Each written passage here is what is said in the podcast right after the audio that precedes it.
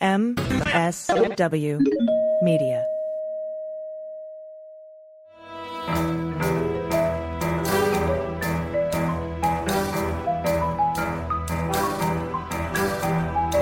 The rule of law is not just some lawyer's turn of phrase. It is the very foundation of our democracy. The essence of the rule of law is that like cases are treated alike. That there not be one rule for Democrats and another for Republicans, one rule for the powerful, another for the powerless, one rule for the rich and another for the poor, or different rules depending upon one's race or ethnicity. To serve as Attorney General at this critical time is a calling I am honored and eager to answer. So, yeah, now it's cleanup on aisle 45 time. And for a long while yet, it is going to be cleanup on aisle 45. Hey, everybody, welcome to episode 140 of Cleanup on Aisle 45. It's Wednesday, September 27th. I'm your host, Allison Gill. And I'm Pete Strzok. We have a great show for you with lots to cover, including Ruby Freeman and Shaye Moss filing a notice that Rudy Giuliani has failed to respond to a court order, along with Rudy's lawyer suing him for $1.4 million. We also now have multiple witnesses disputing the Jim Jordan IRS whistleblowers in the Hunter Biden debacle and the New York Attorney General's opposition to a Trump Organization fraud trial delay.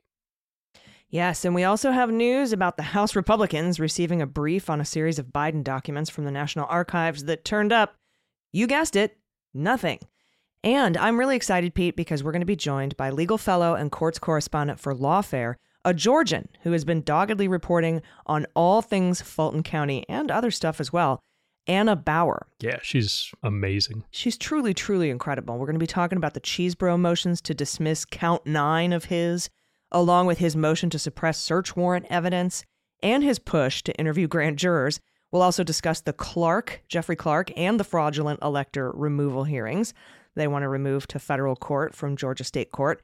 And we're going to talk about the sort of flipping of Lin Wood and then some conflicts of interest filings. But first, we want to thank some new patrons. You make the show go. So thank you so much to Christine Berner, Jay Brown, Vanessa M., Kathy Freeman, John J. Keepers, LMNOP, Jesse Shira, and Jean Jarvis. Thank you, thank you, thank you. And if you want to become a patron, you'll get these episodes early and you'll get them ad free as well as access to the bonus weekend episodes. You get twice as many episodes.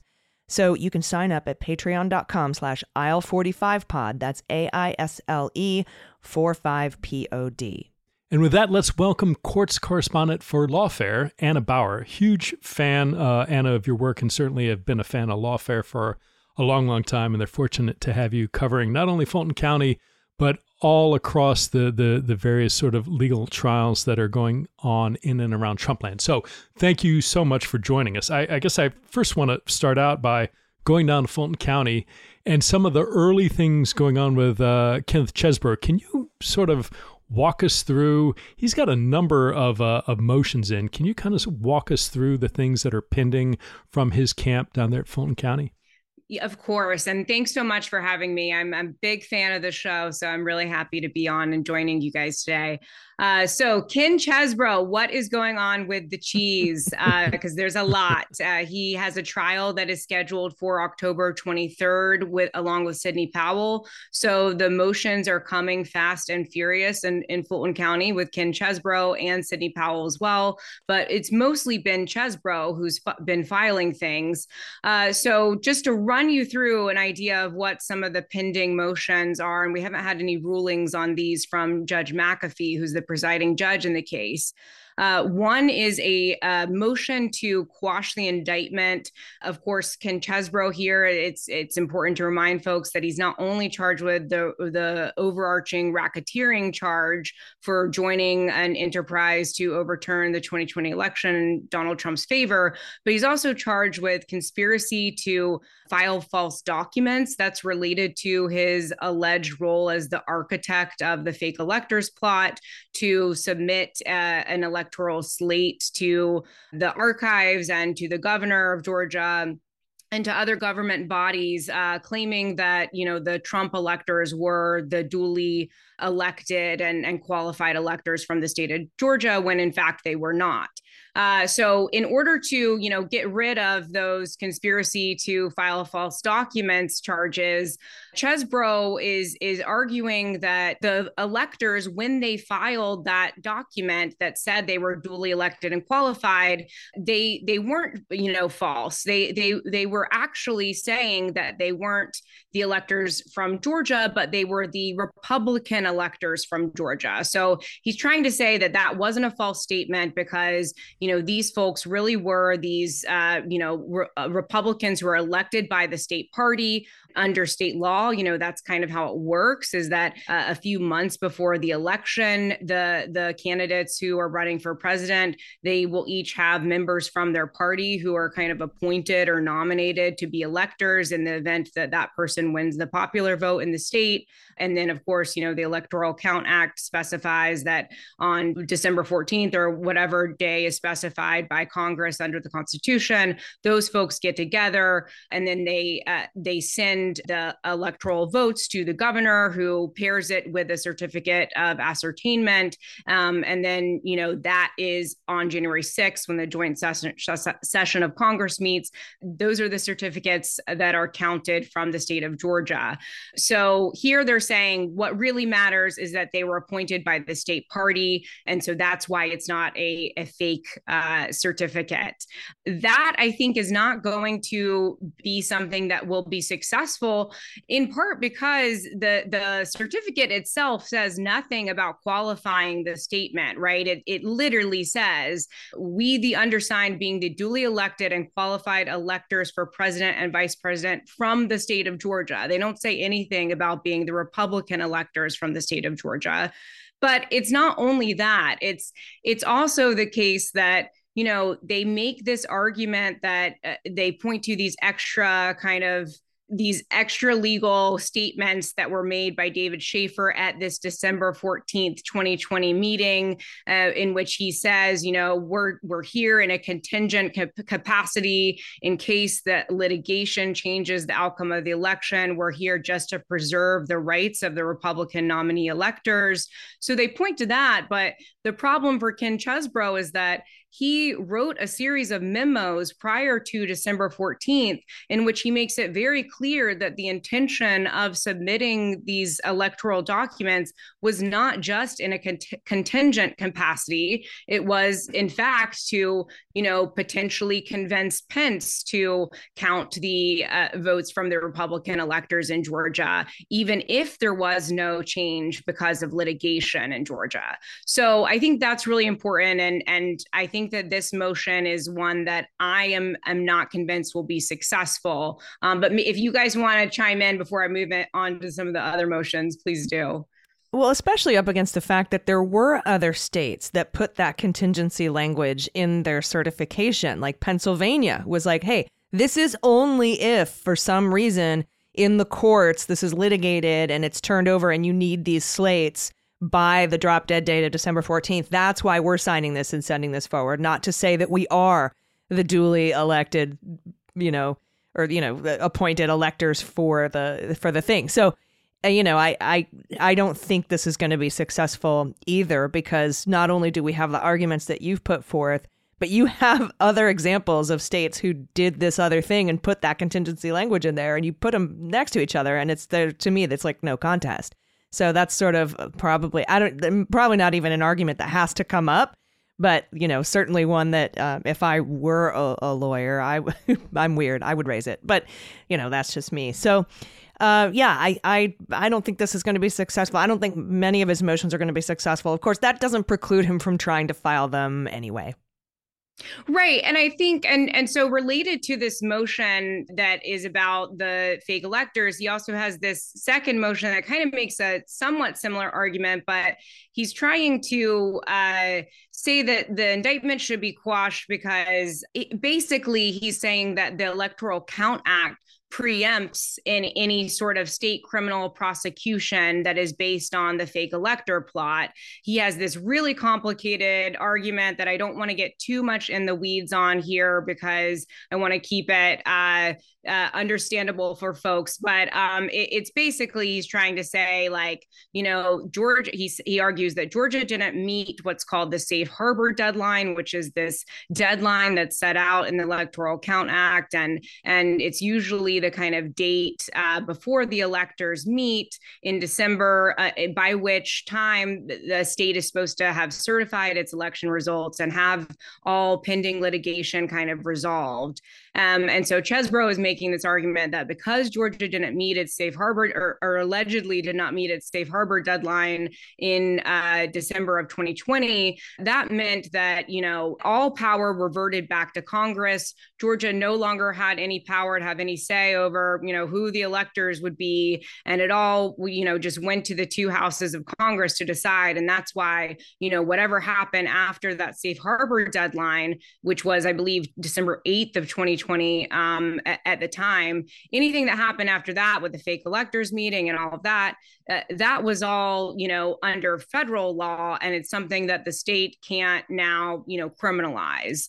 It's something that I think they're probably filing this motion now because they want to be able to raise this argument later on before the jury. They they want to go into this, you know, uh, motion to dismiss hearing and have the state say, you know, this is a factual question for the jury, and and that's for the jury to decide, and and and then you know, hopefully they'll have a better chance of having the judge later on than allow them to raise it because the state has said this is for a jury to decide. But on the law itself, I, I really just don't think it's going to succeed because that's not really how preemption works. Like they, they make this argument that because the Electoral Count Act uh, has this statement about uh, receiving certificates that pur- purport to be electoral certificates that that envis- envisions or, or, or, anticipates that there could be you know multiple certificate electoral slates that are received by congress. But just because the electoral count act says that it doesn't mean in, in my view that a state could not criminalize what it means to purport to send a certificate saying that you are the state's valid electors when you are in fact not right mm-hmm. so so it doesn't seem to me that there's actually a conflict between the federal law and the state law here um, and the criminalization of what what these electors did um, so i just really don't see how this argument that federal law should, you know, uh, preempt or kind of uh, supersede any state law uh, will will succeed. It it just doesn't seem likely to me. But curious to hear your thoughts. No, I mean, look, I think that is absolutely. I, I, have some question about whether or not they're doing this because of the legal merits or two, just because it is an opportunity to throw crap against the wall and slow things down. Uh, I'm curious: is is a lot of this coming out of Chesebro and not Powell only because he's better funded and or has better representation and and Powell is kind of out there, you know, kind of on her own craziness, or is that some sort of agreement that he is going to take the lead, or just that he has potentially different arguments uh, and a better, ch- even however unlikely uh, that he still has a better chance of making these arguments than she does? Do you think? There's any sort of uh, discussion or dialogue. It seems to me he didn't, doesn't want to be with her, but is stuck with her for the purpose of a speedy trial. Um, I've kind of seen that but, with Trump too, where he's like, people file motions and he's like, yeah, ditto, me too. Mm. You know, I, I don't know if we'll see that with Powell, but, you know, who knows what their agreement is.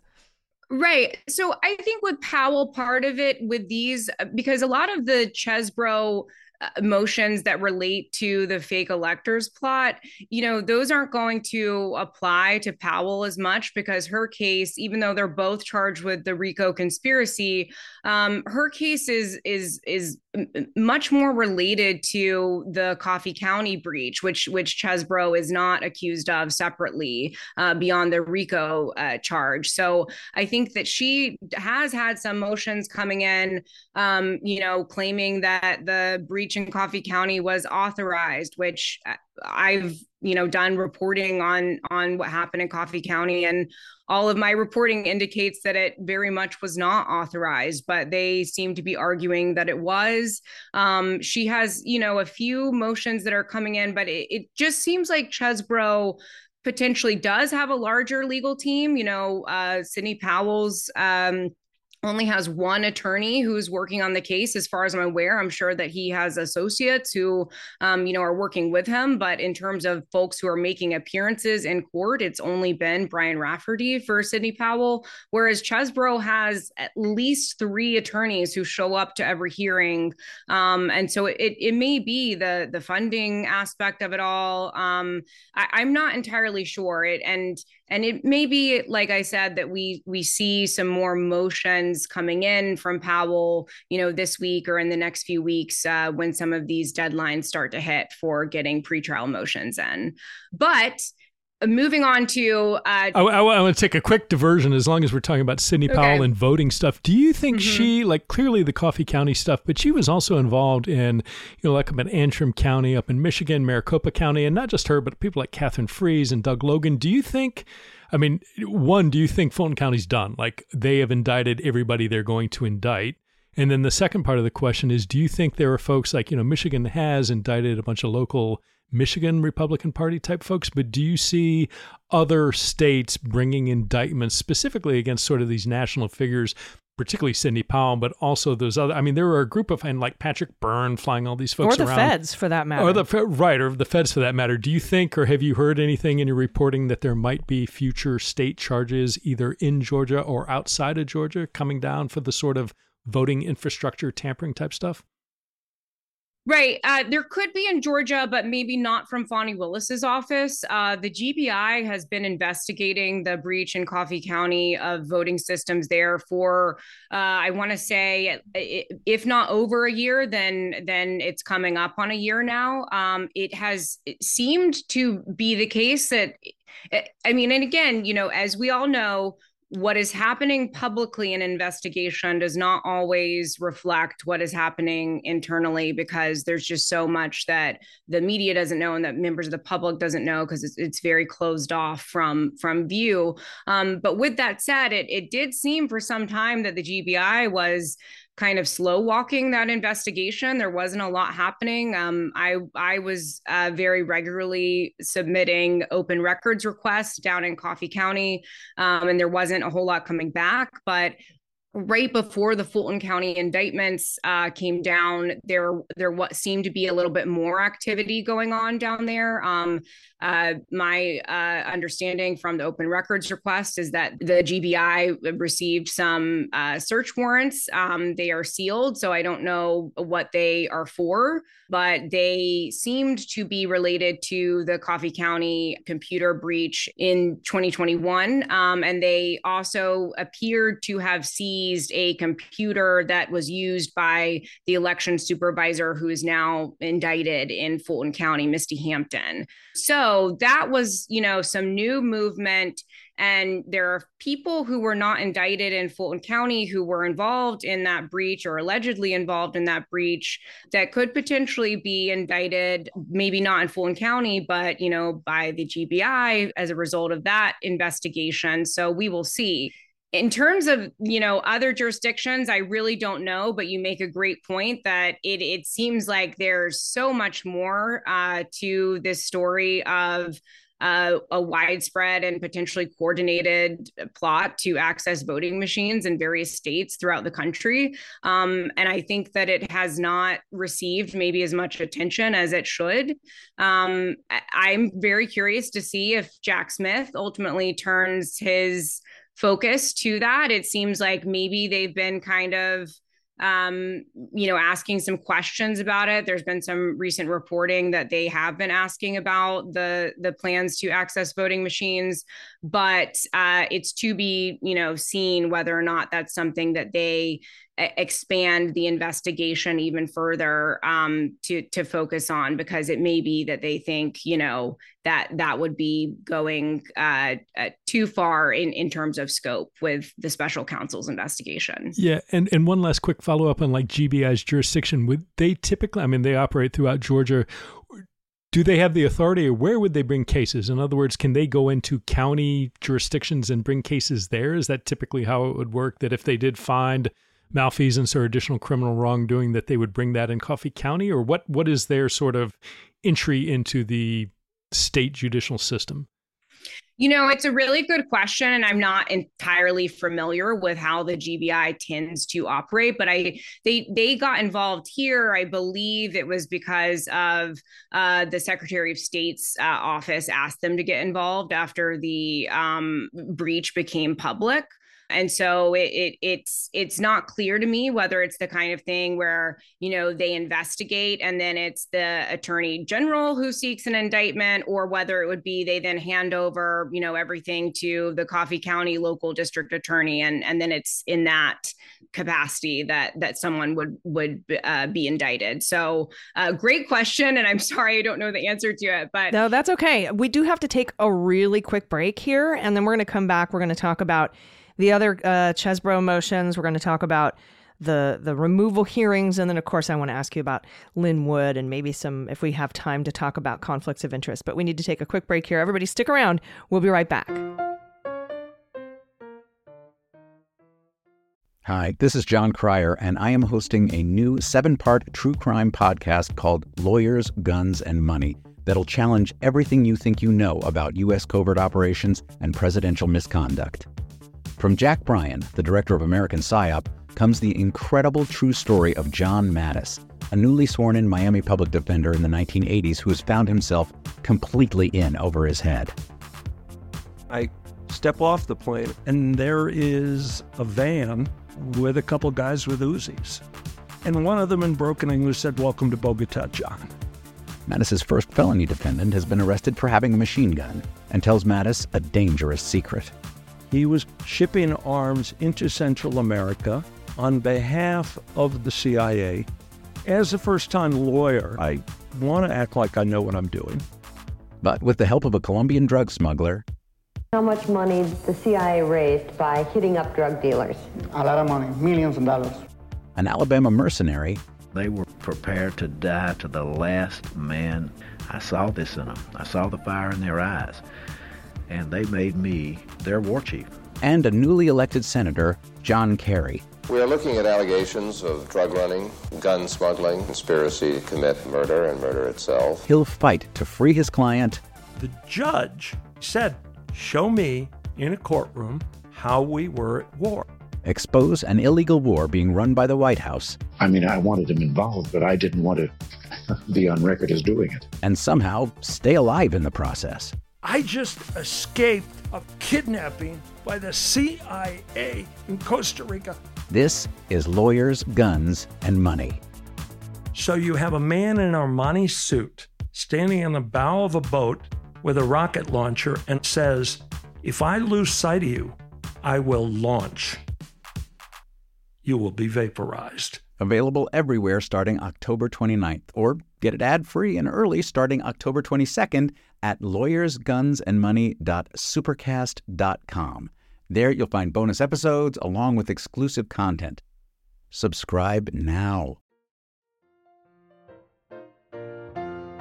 All right, welcome back. We have some more patrons to thank. Thank you to Mark Sterling, Jay Kasler, Anita Sovine, Ricky Martinez, Amanda Davis, Ralph Glidden, and Kathleen Horniak. Thank you all so much. You make this program go, and we simply couldn't do it without you. And so now let's back with Anna Bower, a, uh, a correspondent for Lawfare and a expert on everything going on down in Georgia and generally around Trump world.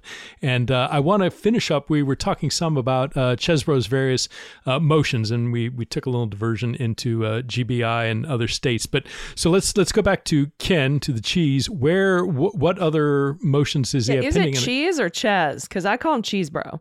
So I asked his attorneys about this. Uh, it is Ken Chesebro, but he his nickname um, because he's from Wisconsin and his his longtime nickname from you know childhood and college was the cheese. So uh, okay. Chesebro in terms of pronouncing his name, but nickname the cheese. I'm a little Damn disappointed, it. but I like I'll, I'll, go with the nickname. Anyway, the diversion. Let's go back to his motions. Thank you so much for answering that because I know a lot of people were curious.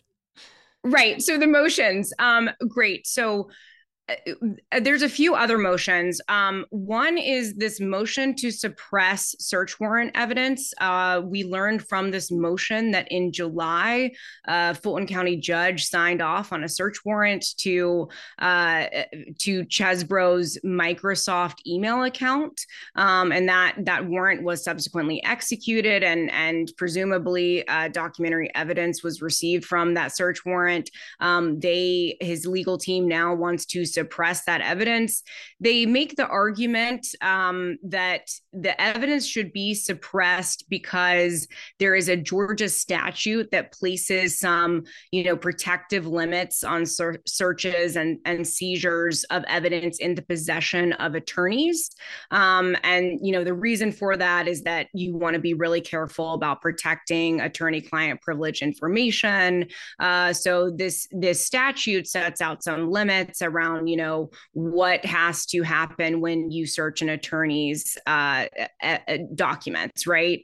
Um, so they say that the statute wasn't followed and that therefore Ch- chesebro's um, the evidence uh, obtained from chesebro Bro should be suppressed.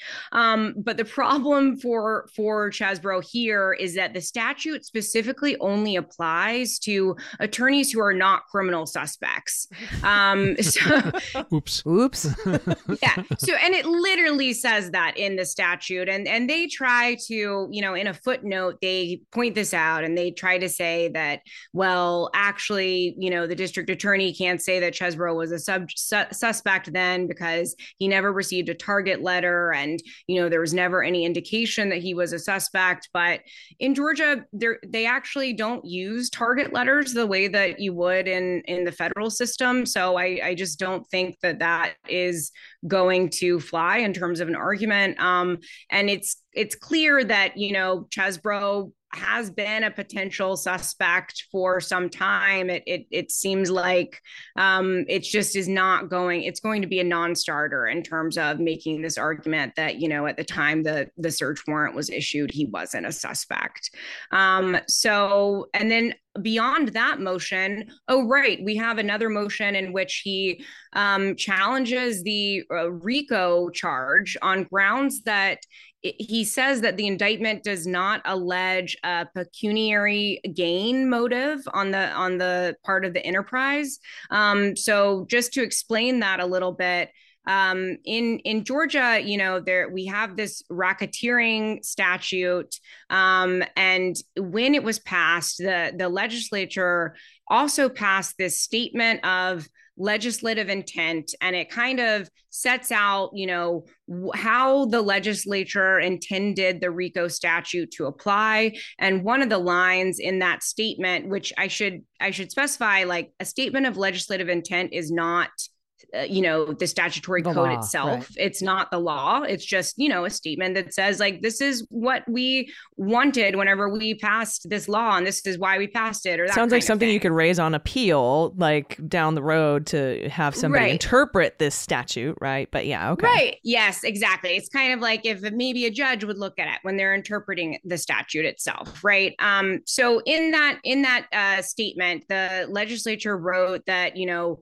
something about the the process the law was passed uh, to kind of criminalize uh, these enterprises that are motivated by you know pecuniary gain. And then later on it was amended to say that it also uh, you know was intended to target uh, criminal enterprises that are motivated by you know physical threat or uh, you know uh, that kind of thing. So it has to be like pecuniary gain or, or physical threat or, or, physical injury that is kind of motivating or or um, is the is the outcome or end result of the criminal enterprise.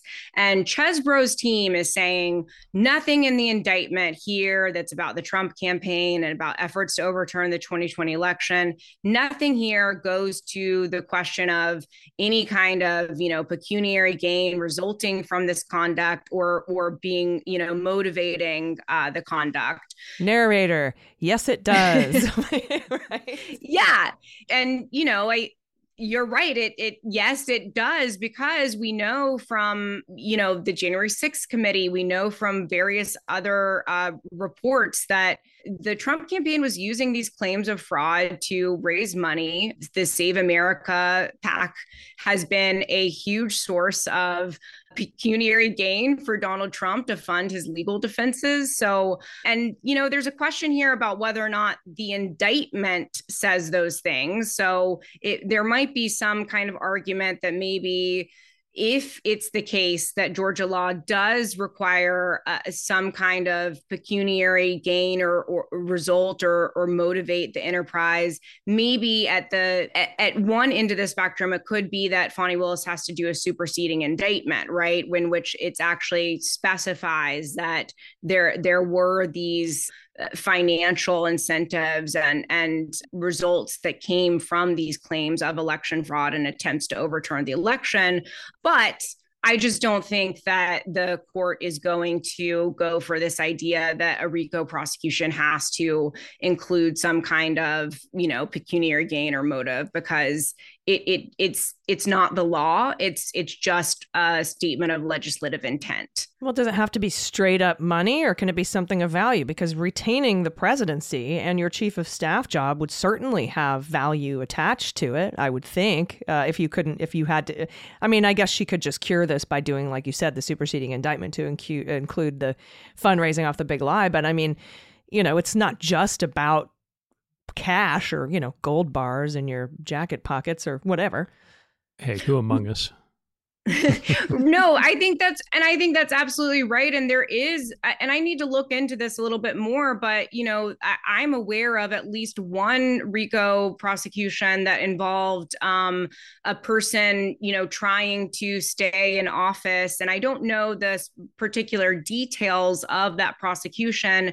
And I, I don't, I don't think that this particular question was raised in, in that case, but it is, it, it I point to it to say that you know there are examples of uh, you know RICO enterprises that were motivated towards keeping someone in office that have been prosecuted in Georgia law in the past, and and there it seems to be that there was no question in in those cases and or in that case that you know that was something that the law was intended to apply to. So you know, we'll see what happens, but I just don't think Judge McAfee is going to um, be very impressed by this argument. Yeah, and Allison, I know, you want to talk about Lin Wood. Do you, Anna? Before we go to that, do you think this happens October twenty third, or do you think it's going to get pushed back? I do think that it happens. Uh, so I think it probably will happen uh, October 23rd, which is a little bit surprising to me because I never thought we would be here uh, saying that a trial would actually happen in a month. Um, I thought it would be at least a year. Um, it will be somewhat astonishing if it does happen, but at this point in time, I my understanding is that the defense team for Chesebro is very motivated to actually make it happen. Um, I I do understand though as well, based on you know comments that they've made at uh, hearing, that based on what happens with some of these motions that we've just discussed, it could be the case that they uh, seek an interlocutory appeal on some of those motions. So that basically means that, you know, they're trying to go to the appeals court and get this uh, issue litigated and resolved before the trial is is even happening, right? And and that in Georgia is a discretionary appeal, so Judge McAfee doesn't have to allow it. But if he does, then that means that the speedy trial demand is tolled.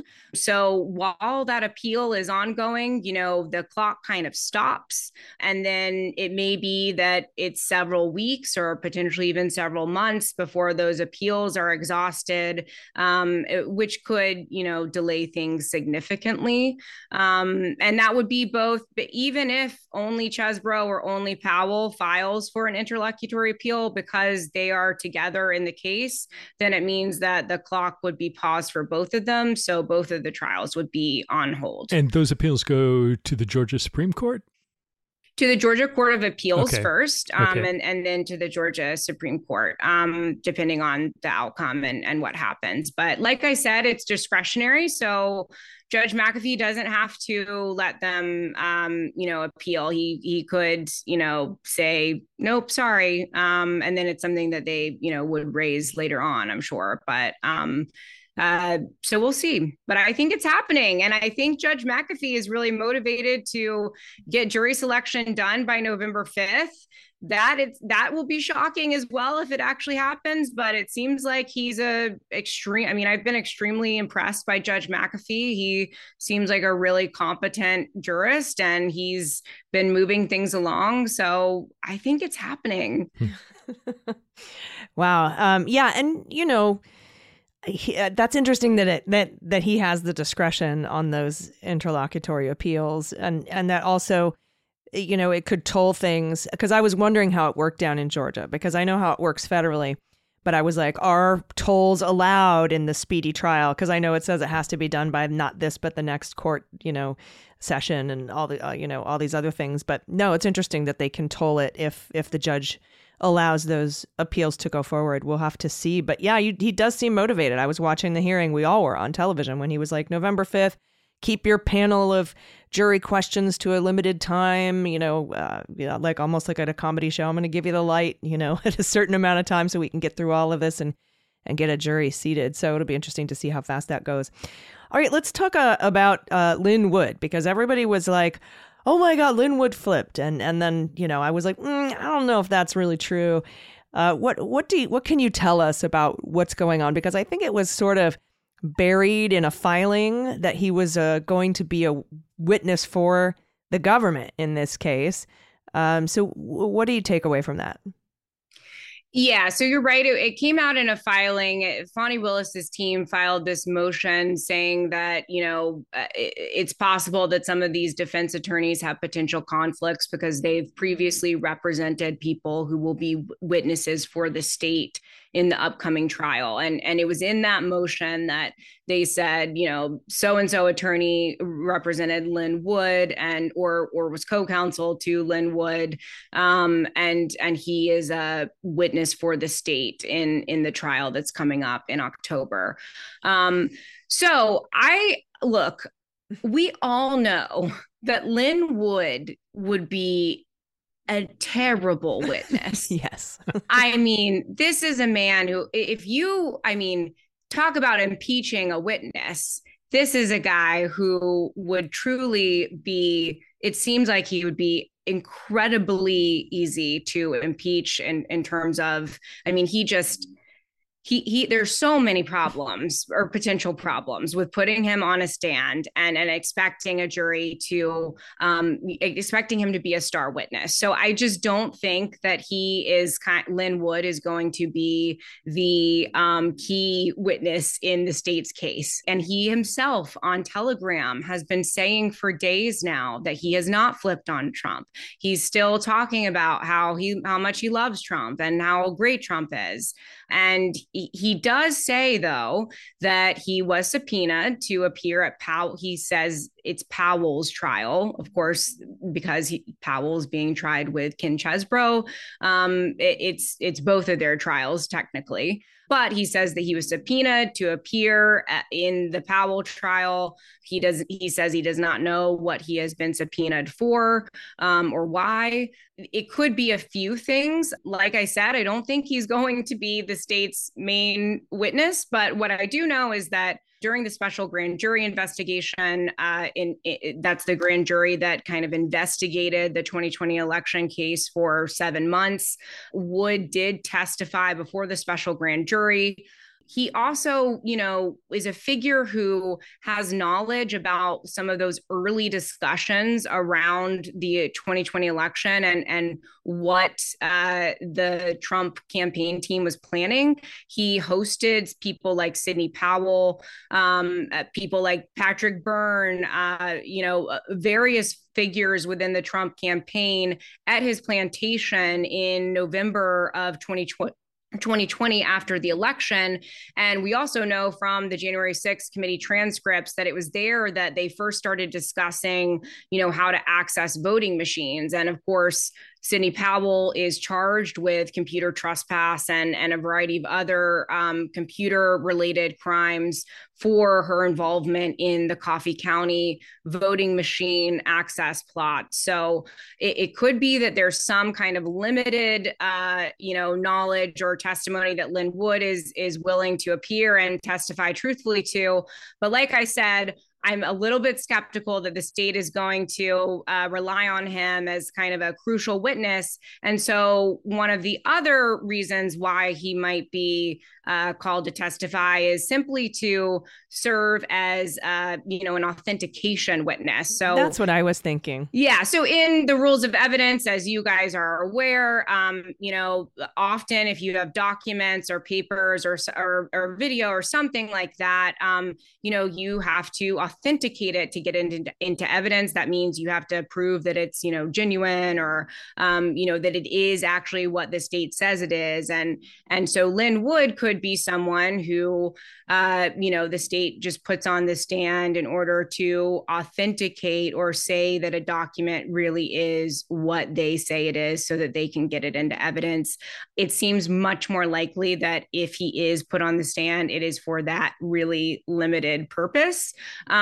And with that said, also important to say that, you know, witness lists are not always, you know, definite the state often puts people on their witness list and then they don't call them. So it could be a situation where, you know, he's on there and then he's not called. So we'll see. Yeah. And so I remember too that I think uh, Joe Flynn, who's Mike Flynn's brother um, took to Twitter and called Lin after this news came out. Took to Twitter and called him a rat. He deleted the tweet, then he reposted the tweet. And I remember there was a lot of drama at some point that you know people recording other people within this group of that plantation crowd of Patrick Byrne, Sidney Powell, and Lin Wood. Is there is there an antagonism or a split that between Flynn and Lin Wood that generated that that sort of you know outburst from uh, from Joe Flynn? I, you know, it seems like there is. I'm not sure what the precise circumstances are behind that split. I, there's a lot of, um, uh, there's a lot of beef between a lot of those folks. Like, uh, you know, there's the Lin Wood and and Michael Flynn apparent uh, beef, and then there's also you know Lin and Sidney. They have had a falling out, and and Lin, you know, when he's been questioned uh, after the 2020 election about his involvement in some of the suits, he always says, "Oh, it was just Sidney who roped me into that, and I didn't have anything to do with it, and she just put my name on it, and all this kind of stuff." And and then of course Giuliani and Powell, you know, eh, just totally disdain each other. So it's it's just a it's a mess. Um, and and it will be interesting to see how some of those interpersonal dynamics potentially play out in the trial. Yeah. Yes, bag of rats, we like to say. So, um, any final thoughts? Anything else you want to add? We've got about a minute left. I just wanted to know if there was anything else you wanted to make sure that we knew going into this week. Something that I think is going to be really interesting this week is, um, you know, we've had all these uh, severance motions that that happen, and of course, the big group of seventeen were split from uh, Powell and Chesebro. And when Judge McAfee uh, ordered that split, he said, you know, basically anyone who doesn't want to be included with Chesebro and Powell on October twenty third, you need to file a waiver of your speedy trial demand. And so that means basically, you know, that they are that a defendant will say, like, I'm not going to try to get a speedy trial demand under the statute that allows for it under Georgia law. Um, but interestingly, what he said is that, you know, anyone who hasn't done so uh, or filed that waiver by you know X date uh, is automatically going to join the the Powell and Chesebro trial, and you have and to we, opt out. yeah, you have to opt opt out, and we have seen that there are three people. I think it's three. I need to check this, but I think it's Mike Roman, John Eastman, and Misty Hampton who have not filed waivers yet. And I think that McAfee said in that order he would revisit the question of any other severance uh, issues or kind of the these issues with the speedy trial demand by uh, September 29th. Um, so I'm I'm I have my eye on whether or not there might it might not just be state of Georgia versus Ken Chesebro and Sidney Powell. It could end up being you know a few other people who are thrown in there um, if they don't file their speedy trial waivers. So we'll see. Great. Well, I know Pete has to run. Pete has a hit, I think, coming up on MSNBC. But I did want to also mention before we go to a break that um, there were hearings for removal to federal court, both for Jeffrey Clark and for three of the fraudulent electors. They I, they didn't go well. I don't think they're going to be successful. Um, but we're we're waiting for those uh, to drop too. Uh, Anna Bower, thank you so much Absolutely. for coming on. Thank Absolutely. you. Yeah. Every- Thanks so much. Everybody find Anna Bower on social media. Check out her work at Lawfare. She covers all manner of justice news. It's well worth the follow. Thank you again so much for helping explain everything going on in Fulton County. Yep. And love to have you back as trials start. And if God forbid we actually are uh, knee deep in trial in a month's time, I'd love to love you have you back on either now, then, or whenever to to talk about it as it unfolds. You're going to be covering everything down in uh, Fulton County. I will be there. I hope it, they say it's going to be four months. We'll see. so, um, but I'll be there. Nice, nice. Well, thank you. Bye, everyone. Thank you. Bye. Yep, and everybody, thanks. we'll be right back. And we have more after this quick break. Everybody, stick around. Hi, this is Jon Cryer, and I am hosting a new seven part true crime podcast called Lawyers, Guns, and Money that'll challenge everything you think you know about U.S. covert operations and presidential misconduct. From Jack Bryan, the director of American PSYOP, comes the incredible true story of John Mattes, a newly sworn in Miami public defender in the 1980s who has found himself completely in over his head. I step off the plane, and there is a van with a couple guys with Uzis. And one of them in broken English said, Welcome to Bogota, John. Mattes's first felony defendant has been arrested for having a machine gun and tells Mattes a dangerous secret. He was shipping arms into Central America on behalf of the CIA. As a first time lawyer, I want to act like I know what I'm doing. But with the help of a Colombian drug smuggler, How much money the CIA raised by hitting up drug dealers? A lot of money, millions of dollars. an Alabama mercenary, They were prepared to die to the last man. I saw this in them. I saw the fire in their eyes. And they made me their war chief. and a newly elected senator, John Kerry. We are looking at allegations of drug running, gun smuggling, conspiracy to commit murder and murder itself. He'll fight to free his client The judge said, Show me in a courtroom how we were at war. expose an illegal war being run by the White House, I mean, I wanted him involved, but I didn't want to be on record as doing it. and somehow stay alive in the process. I just escaped a kidnapping by the CIA in Costa Rica. This is Lawyers, Guns, and Money. So you have a man in an Armani suit standing in the bow of a boat with a rocket launcher and says, If I lose sight of you, I will launch. You will be vaporized. Available everywhere starting October 29th, or get it ad free and early starting October 22nd at lawyersgunsandmoney.supercast.com. There you'll find bonus episodes along with exclusive content. Subscribe now. Hey, everybody, welcome back. We have a few more patrons to thank. New signups, including Don O'Brien, Praveen Segal, Anne Sullivan Frome, Ed Ingber, Michael Murphy, Comb Over Hair Stormy, and Carol Bilergian. I'm, I hope I'm pronouncing that properly. I'm sorry if I butchered your name.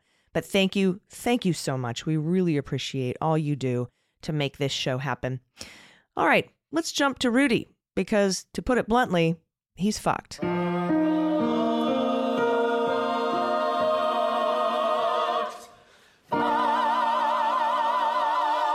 Man, Pete, I haven't used that clip since the Mueller days, but it's really appropriate here. By the way, that is from the Voices of the People Choir, which is a, a choir made up of uh, houseless, the unhoused in San Diego, and they raise money. They ma- they made it to America's Got Talent. um, after we featured them on our Mueller She Wrote podcast, but it was time to bring that back. So this is from the filing from Ruby Freeman and Shaye Moss last week.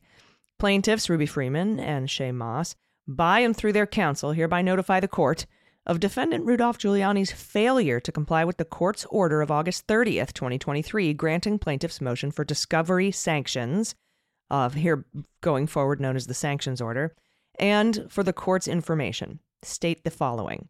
First of all, number one, the sanctions order ordered the defendant Giuliani to take or cause the Giuliani businesses to take certain actions by September 20th, including producing complete responses to the plaintiff's request for production, um, numbers 40 and 41.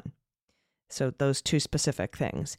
Uh, also, to ensure that Giuliani Communications LLC and Giuliani Partners LLC, those are the two businesses that combined own two turntables and a microphone only, collectively known as the Giuliani businesses, produce complete responses to the plaintiff's request for financial documents and viewership metrics. viewership metrics, including RFP numbers 19 and 35, that's request for production numbers 19 and 35, and designate one or more corporate representatives to sit for depositions on behalf of the Giuliani businesses. Basically, you, you need to sit down and answer questions about whether or not you really only have a, a couple of microphones.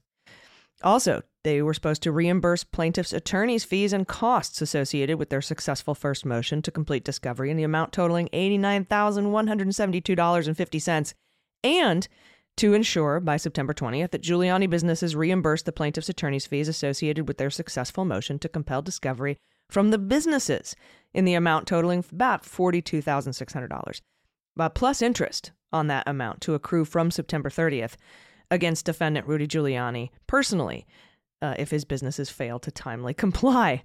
And finally, as of this date, defendant Giuliani has failed to take any of the actions or to cause the Giuliani businesses to take any of the actions so ordered in that sanctions order. What do you think about this, Pete? Yeah, I mean, look, Rudy is, I think you're right. He's fucked. I don't know that there's any way that he's got enough money, and we'll talk a little bit about more demands on his money that have come down the pike uh, since we last talked about it. But keep in mind, these are not, this is not any of the damages that are going to come about as a result of the defamation that there was that you know the guilty verdict from the bench that was found when that trial comes in December. These are pre-existing penalties for his essentially failing to play by the rules of the game. As a you know as a defendant as a as a longtime attorney as a former federal prosecutor and US attorney his utter disregard for the criminal justice system and his obligations to produce discovery, which were so bad that the judge said, Look, I'm awarding you all of these attorney fees, you know, some total of whatever that is, 130 some odd thousand dollars,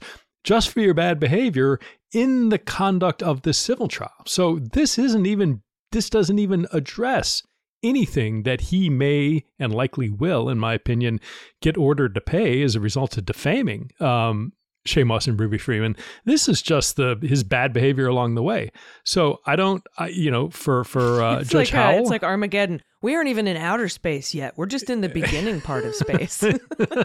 right, and it's already bad. And oh, by the way, you you continued having already like screwed around with the judge, having already incurred her ire.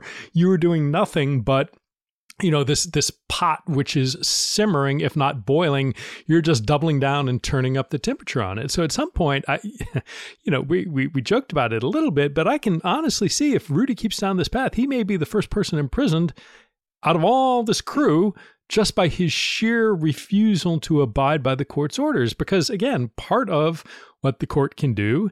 And you know they've already levied financial uh, you know penalties but there's some indication that Rudy's saying at least he doesn't have any money.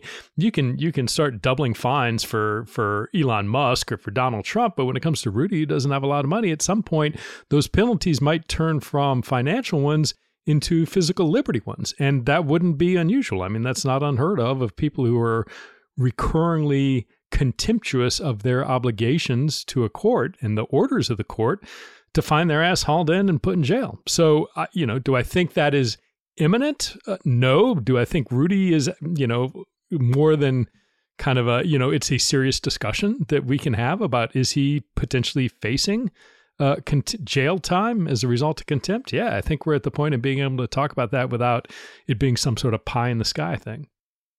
Yeah, in fact, it's so not unheard of, that we ha- we might have gotten a preview of what could happen to Rudy down in Florida recently. Pete, we had uh, Roger Stone associate and Proud Boys adjacent guy Jacob Engels who just had a, a, a, bodily whatever put out on him, arrest for a warrant for his arrest. I was going to say that's, that's that's what happens after he gets into the prison yard. no, you're talking about something uh, else. Never, never. Yeah, the, the, the cavity search, right? No, but for uh, for contempt in a defamation case, he refused to produce discovery because somebody you know who was running for office down there um, is suing him for defamation and uh, he refused to produce discovery. And now there's a warrant out for his arrest for contempt. Uh, so he is uh, on the lam. He is a wanted fugitive now uh, for for contempt of court. And I I immediately thought uh, of Rudy because this is a discovery defamation case order that he has failed time and again um, to to respond to. And now you can add the fact that he was supposed to pay sanctions and have somebody sit down from the Rudy businesses and talk about what they're worth uh, and be deposed in, in that way. And he was supposed to do that five days ago, and they have nothing. So this is a no. It's it's a notice basically. It's like a hey, nudge, nudge, wink, wink, judge. Uh, Rudy hasn't done anything. Yeah. Uh, neither have his businesses. So I could see this not going well for him because, as you said, the judge is already like done.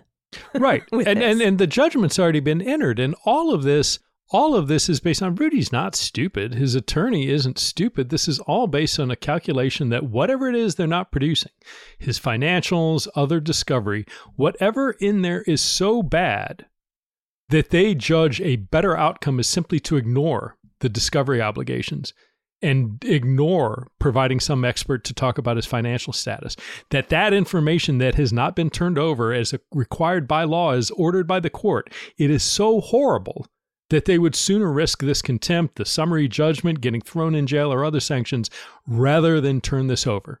So, you know, we'll see what happens. I don't know at this point, having doubled down at least a couple of times, I, you know, does he finally come around and turn it over? I, well, does knows? he have enough but, money? Is the question because what's our well, next story? Well, Pete? funny, yeah, funny you mentioned that. So, from the Washington Post, Rudy Giuliani's former attorney has filed a lawsuit against the former New York mayor, alleging that he owes more than $1.3 million in unpaid legal fees. In a legal document filed this last Monday, Robert Costello and his firm, Davidoff Hutcher and Citron LLP, said Giuliani had so far paid only $214,000 of what he owed for more than three years of worth of legal representation, leaving $1.36 million outstanding. Now, keep in mind, Costello is the same attorney who sued Bannon and won a judge ordered Bannon to pay Costello nearly $500,000. So I, you know, my read, this is simply they're seeing the writing on the wall. You know, frequently law firms will you know, accept that they're going to take a loss, but they are looking at what's going on with uh, Ruby Freeman and Shaye Moss saying, hey, if there's a limited pot of Giuliani money, we need to get our suit in because pretty soon the guy's going to be destitute. And frankly, by the way, if anybody out of this entire episode ends up spending the remainder of their life destitute in in, in jail, I, I would not be overly disappointed if that ended up being uh, Rudy Giuliani, given his just appalling behavior. Yeah, yeah, and you know, I, first of all, what's Costello thinking? like, I, why does he keep representing these people?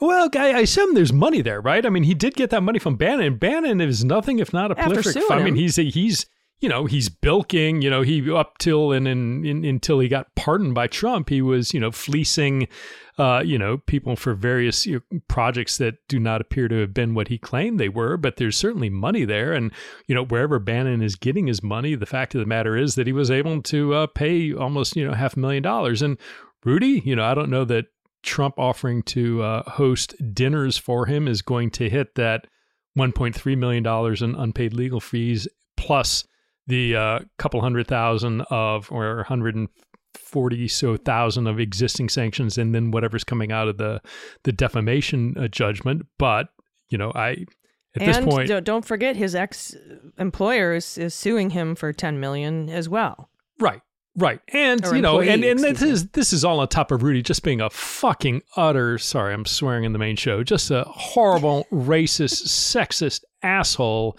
in going after and not only attacking Cassidy Hutchinson and, and things that she had said about, you know, Rudy essentially filling her up on January well, not essentially, let's call it what it is, sexually assaulting her on January 6th. But then he goes after any number of other people from Olivia Troy to uh, Dunphy. I- you're right to Dunphy to just a bunch of uh, you know folks, largely women, who he proceeds to slander and say horrible things about. So it, it just none of this could happen to a more deserving person. And he just keeps, you know, the the first rule: if you're in a hole, stop digging. Not Rudy, not Rudy. By God, he is churning away, digging to the center of the earth. Agreed. And we want to thank the Voices of the People Choir for articulating just how fucked he is. we'll, be, we'll be right back with some sad trombones for House Republicans, along with the status of the New York Attorney General fraud case, which was set to begin October 2nd. Stay with us. Hi, this is Jon Cryer, and I am hosting a new seven part true crime podcast called Lawyers, Guns, and Money that'll challenge everything you think you know about U.S. covert operations and presidential misconduct. From Jack Bryan, the director of American PSYOP, comes the incredible true story of John Mattes, a newly sworn in Miami public defender in the 1980s who has found himself completely in over his head. I step off the plane, and there is a van with a couple guys with Uzis. And one of them in broken English said, Welcome to Bogota, John. Mattes's first felony defendant has been arrested for having a machine gun and tells Mattis a dangerous secret. He was shipping arms into Central America on behalf of the CIA. As a first time lawyer, I want to act like I know what I'm doing. But with the help of a Colombian drug smuggler, How much money the CIA raised by hitting up drug dealers? A lot of money, millions of dollars. an Alabama mercenary, They were prepared to die to the last man. I saw this in them. I saw the fire in their eyes. And they made me their war chief.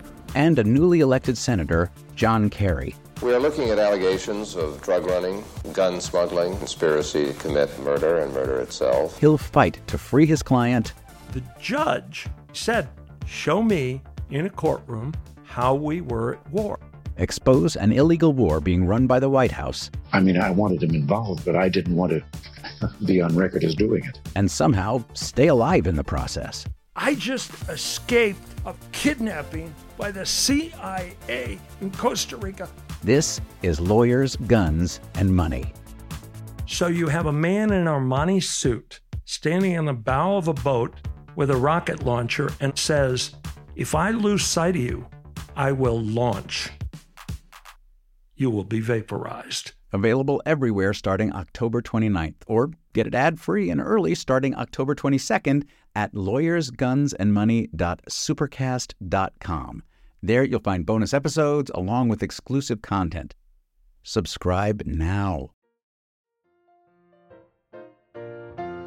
Hey, everybody, welcome back. Now it's time to thank our Hall of Fame patrons. You are amazing. Thank you so much to backdropbooks.com, another Minneapol- Minneapolitan, excuse me, Sloan Russell, Kirkland J. Bateman. Uh, I'm fast at sex, and my new partner agreed to train me so I can get even faster, three exclamation points. I am no longer in a shout out mood. I'm sorry. And I'm a trash bag from Arizona. Thank you so much um, for, for being Hall of Fame patrons. I appreciate you all very much. You make this show run.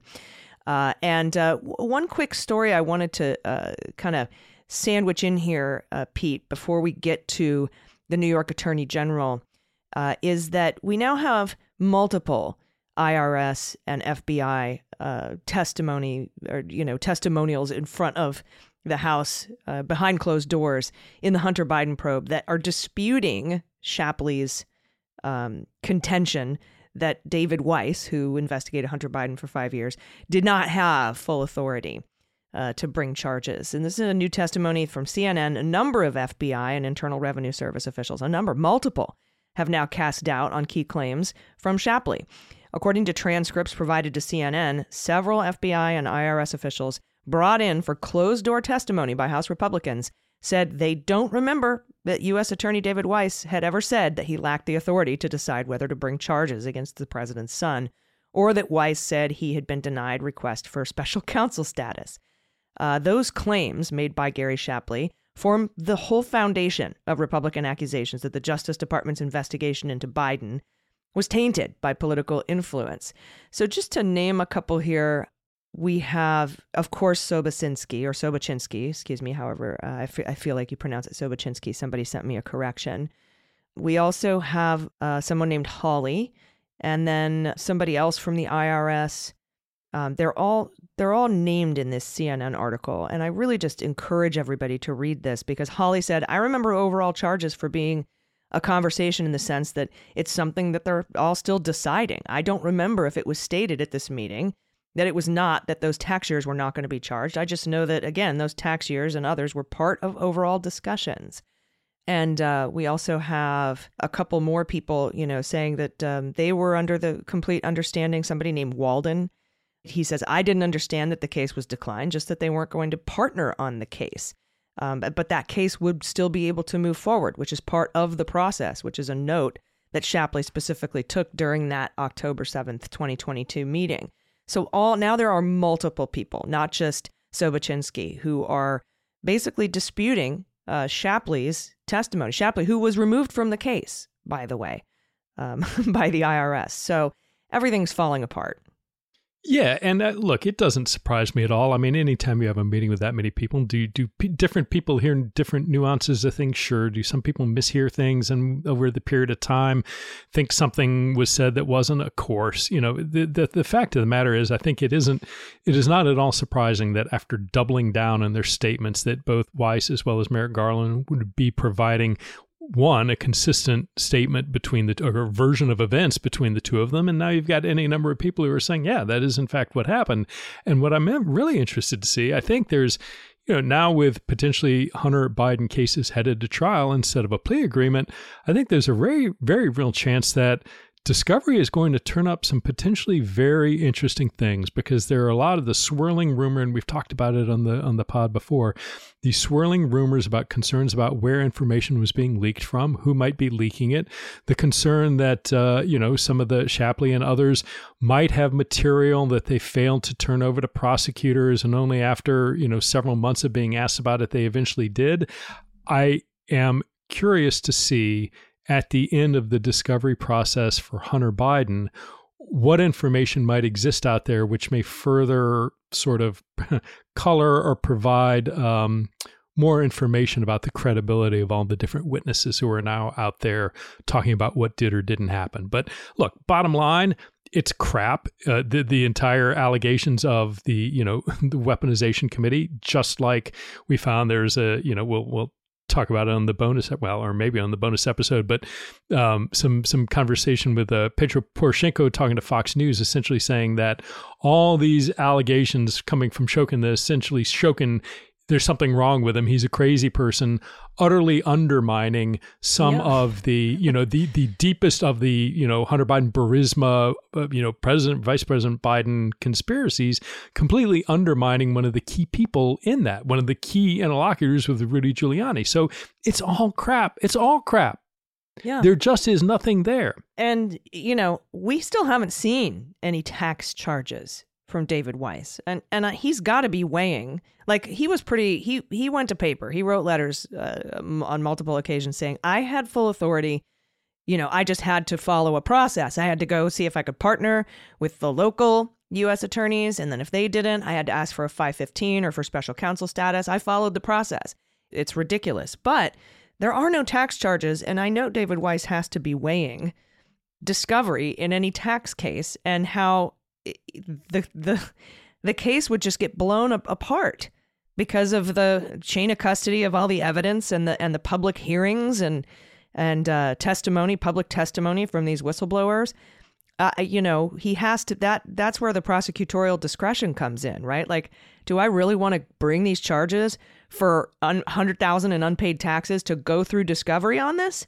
No, I think it would give the DOJ a black eye. It would certainly give uh, the whole investigation into Biden, uh, Hunter Biden, a black eye. And, uh, you know, we might not see, for that reason, any tax charges brought. I guarantee you that the Republicans on the House committee do not want a tax charge trial because it will expose, like you said, all of this complete and total bullshit.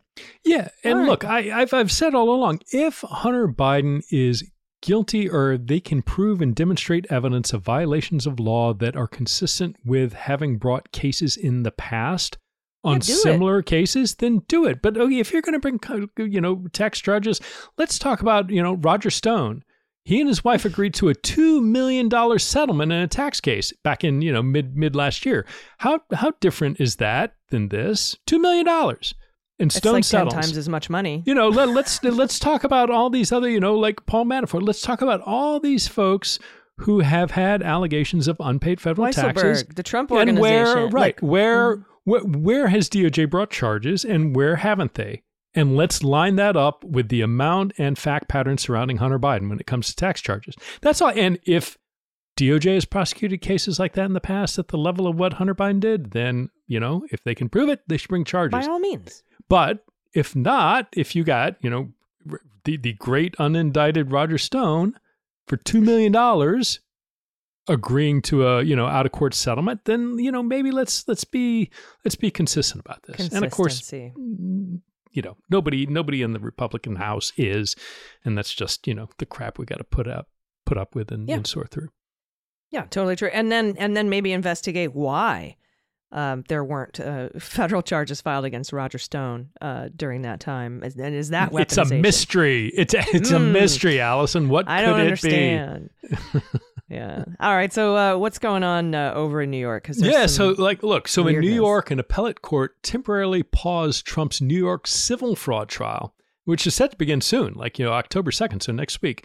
And the Attorney General's office told the judges that failing to reverse course could come with serious consequences.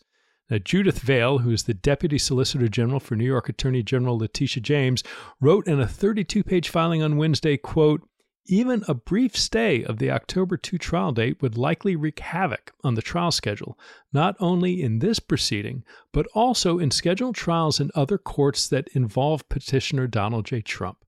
The court should not countenance such delays, particularly when there is no irreparable harm to petitioners from simply doing work to prepare for and start a trial that has been scheduled for many months. Unquote.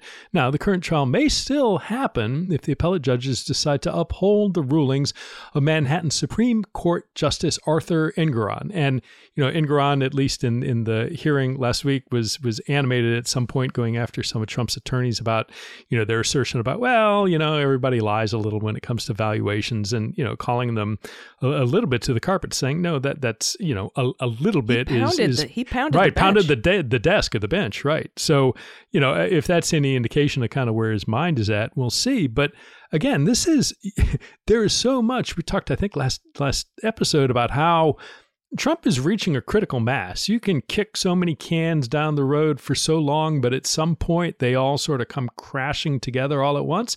And All this right. is we- we're starting to see that, right? Uh, you know, this, trial would end uh, right around right before the holidays, right before Christmas time, or you know if, uh, around that the holiday season there, I guess mid December.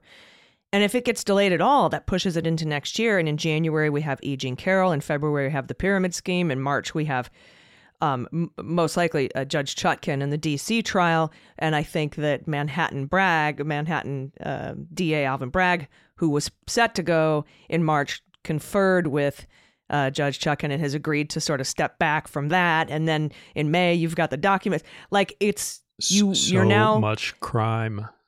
you're now yeah you're now pushing this trial it's like hey man if you had only done this one crime yeah we could probably delay this delay this a little bit but we can't and i think that that's the point that the solicitor general in new york there is is making all right, next up from Jacqueline Alemany at the Post. Late last month, Republican lawmakers requested that the National Archives turn over a series of documents dating to Joe Biden's tenure as vice president. This is part of their ongoing investigation, the House GOP, to try to find evidence that Biden used his office to help his son Hunter's business affairs. Now, in that request, House Oversight Committee Chairman James Comer alleged that the documents would show extensive coordination between Joe and Hunter Biden in Ukraine, where Hunter Biden served, as we know, on the on the board of Burisma. And there would be damaging evidence that the then vice president used his official perch to enrich his family. Now, Comer told Newsmax, quote, You're going to see a lot of Democrats hit the panic button when we get mm. those emails uh-huh, from the National Archives. Uh, but cue the sad trombone. Womp womp. On Thursday, staff members of the House Oversight Committee were briefed. Staff members, by the way. No actual congressmen were there. The staff members were briefed on the first set of documents the archives has prepared to respond to the request. Four emails that revealed Biden family scheduling, a humorous exchange about Biden's status as a new Georgian sex symbol, and praise from the U.S. ambassador to Ukraine for Joe Biden's other son, Beau, who, as we know, has since died. And that's according to people with knowledge of the document's contents. Uh, none of the emails were related to Hunter Biden's work on the board of Burisma. Thursday's episode provided the latest example of documents and testimony that House Republicans have chased down only to discover they did not substantiate any allegations that Biden benefited from Hunter's business dealings or used his office to assist them. Of course, the Republicans are accusing the archives now of withholding the important documents. Yeah, of course. Right. Oh, right. And, and and they and like I said, they weren't even at the hearing. How many of these behind closed door testimonies has Comer and Jordan have Comer and Jordan just not shown up for? Because they know what they're doing. It's all performative BS. Yeah, and at some point, I mean, two two points to this. One, all of us are paying for this, right? These are congressmen and their staff who are paid for by U.S. taxpayers. So all of this nonsense, all of this performance art, all of these empty gestures that everybody knows, including Comer and Jordan and their staff, everybody knows before they even start them that they are performance art, that nothing is going to come of them. They nevertheless go ahead and do it. And I've got a question, like for for those people, and there's some indication that they're you know former FBI agents who are working for uh, for Jordan and or the weaponization committee. How how do you go into work every day and take a paycheck for this sort of nonsense? At some point, do you ever become concerned about the things that you're doing and the nonsense that you're following at some point, do you worry at all, not only about Jim Jordan and James Comer's credibility, but about your own? But no, nevertheless, we we charge down and now, oh, NARA's holding it. It's they're part of, you know, they're in on it. They must be because of the whole Mar-a-Lago process. They're part of, they've been co-opted by the deep state. So it, it must be a NARA problem. No, it's not. It's not. There's nothing there. There's nothing there. Absolutely yeah. z- zero. And that these House Republicans, specifically folks like Jim Jordan, are continuing to take a paycheck to chase down these ghosts while getting ready to shut down the government and stop paying our active duty service members, for example, uh, is just egregious. It's absolutely egregious. Yeah. The now, hypocrisy is uh, stunning. But, you know, again, we are shocked but not surprised. Uh, so I do have, if we go back to the uh, New York AG, some breaking news in the form of Donald J. Trump bleats over in uh, Truth Social, and if you, I can, I can read them for just a couple hours ago. He starts out. I have been unfairly sued. I'm not going to try and do a horrible Trump accent, but the Trump hating Democrat Attorney General of New York State, Letitia James, over the false fact that I inflated my financial statements in order to borrow money from banks, etc. The judge in the case, Arthur F. Engoron, refused to allow this case to go to the quote commercial division unquote where it belongs because he is a Trump hater even beyond A.G. James, who campaigned against me, spewing horrible inflammatory statements which are capital false and capital defamatory. I'm not even allowed a jury. The facts of this case are simple. And then Grandpa hits the caps lock. One, I am worth much more than the numbers shown on my financial statements. Two, I didn't even include my most valuable asset, my brand. Three, the banks were paid back in full, sometimes yes, early. Did, and there were illegal. no defaults. Yeah, the, the, uh, shocking that Donald Trump maybe not telling the entire truth here. There were no defaults. The banks made money, were represented by the best law firms, and were very quote unquote happy there were no victims. Four, on the front page of the financial statements, there is a strong quote unquote disclaimer clause telling all not to rely on these. Fin- this is second bleat, page two, financial statements, still all caps. The disclaimer clause tells anyone reviewing the data, including financial institutions, to do their own research and analysis. It is a non reliance clause and could not be more clear. I don't know what a non reliance clause is, but my attorneys gave it to me to put it in this bleat. Obviously doesn't say that. Additionally, to my being worth far more than is shown in the quote fully disclaimed unquote financial statements, again, not putting down a value from my biggest asset, brand, the company has hundreds of millions of dollars in cash and very little debt. Turn off the caps lock.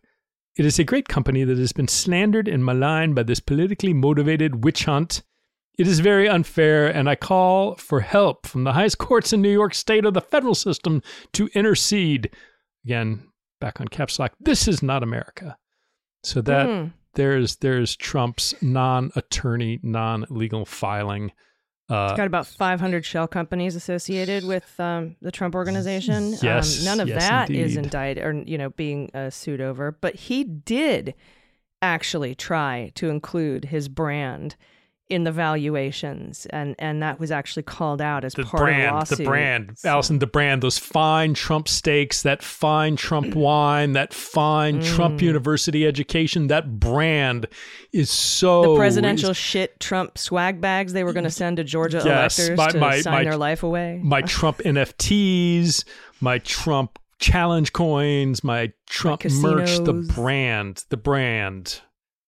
The, the, the one that's been coming down off of buildings since he was elected because Yes, nobody yeah. wants it there. That Some one. somehow allegedly uh, continues to be such a fine vehicle for money laundering. Uh, some people say, but you know, it's the brand, the brand.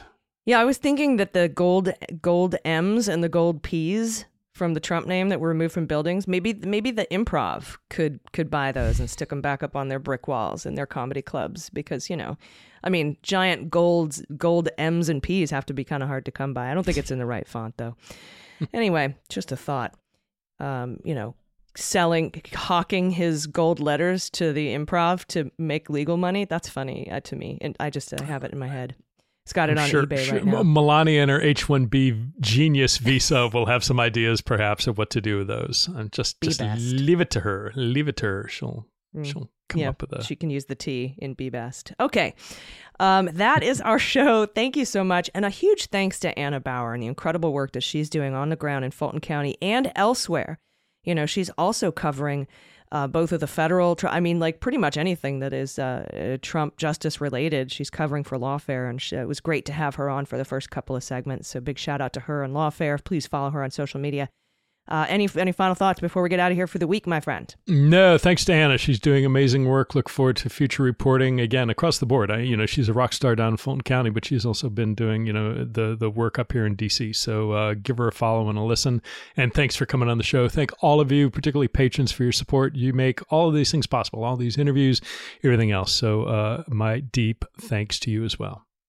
Yeah, patrons, we'll see you this weekend on the bonus episode, and everybody else, we'll talk to you next week. Thank you so much. I've been Allison Gill. And I'm Pete Strzok. And this has been Clean Up on Aisle 45. Clean Up on Aisle 45 is written, researched, and produced by Allison Gill, with editing by Molly Hockey. Our art and logo designer by Joelle Reeder and Moxie Design Studios, and our music is composed and performed by Adam Orr. Clean Up on Aisle 45 is a proud member of the MSW Media Network, a collection of creator owned podcasts dedicated to news, politics, and justice. For more information, visit MSWmedia.com.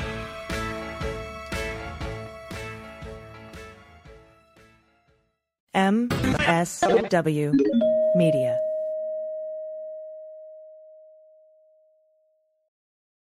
Hi, this is Jon Cryer, and I am hosting a new seven part true crime podcast called Lawyers, Guns, and Money that'll challenge everything you think you know about U.S. covert operations and presidential misconduct. From Jack Bryan, the director of American PSYOP, comes the incredible true story of John Mattes, a newly sworn in Miami public defender in the 1980s who has found himself completely in over his head. I step off the plane, and there is a van with a couple guys with Uzis. And one of them in broken English said, Welcome to Bogota, John.